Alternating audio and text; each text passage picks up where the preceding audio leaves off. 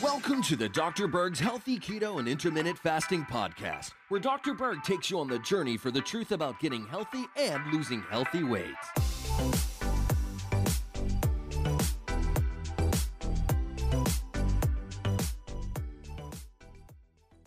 I wanted to do a video on something called EDTA and what it's good for. Now, I'm not going to even tell you what EDTA stands for. It's this long chemistry name that you really don't even need to know, but here's what you should know. EDTA is a uh, chelator. It's a metal chelator. What does that mean? The word chelate comes from the word claw. So when you chelate, you actually bind with a metal and you pull it out. So EDTA helps pull out certain metals and minerals out from the body and it's also good for getting rid of uh, mercury and lead poisoning. So if you have too much calcium, for example, or iron, it can help pull those out.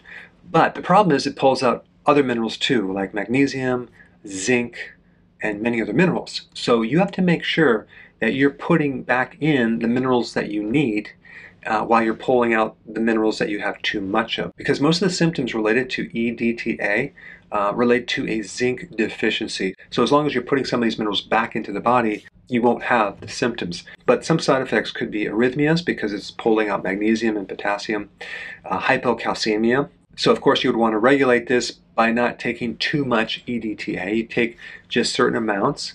You wouldn't want to necessarily take it every single day for a long period of time.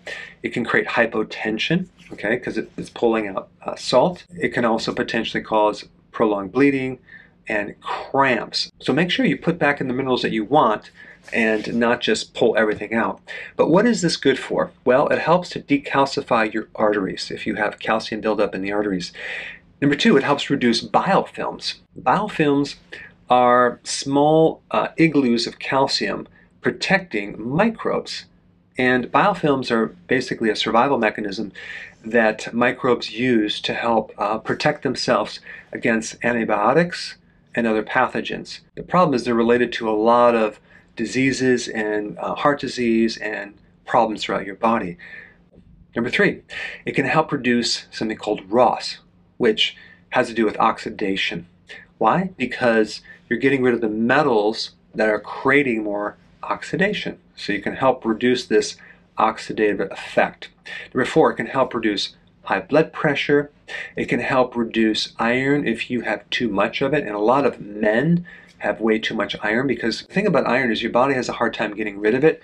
Um, and so if you take it on a regular basis because you're eating a lot of red meats or iron supplements uh, or spinach or whatever, um, you might not be able to get rid of it and it can create some problems with your liver, etc. Number six, high calcium. If you have too much calcium, I think this would be a good thing to help reduce that amount of calcium.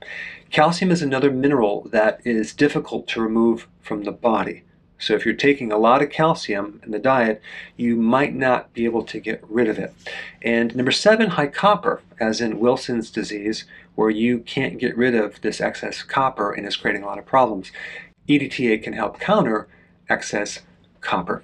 All right, thanks for watching and check with your doctor before taking something like this, especially if you're on medication, especially if you have heart disease, because you'd want them involved in this process. Hey, before you go, if you're benefiting from any of my content, I would love to hear about your success story. Please share it in the link down below.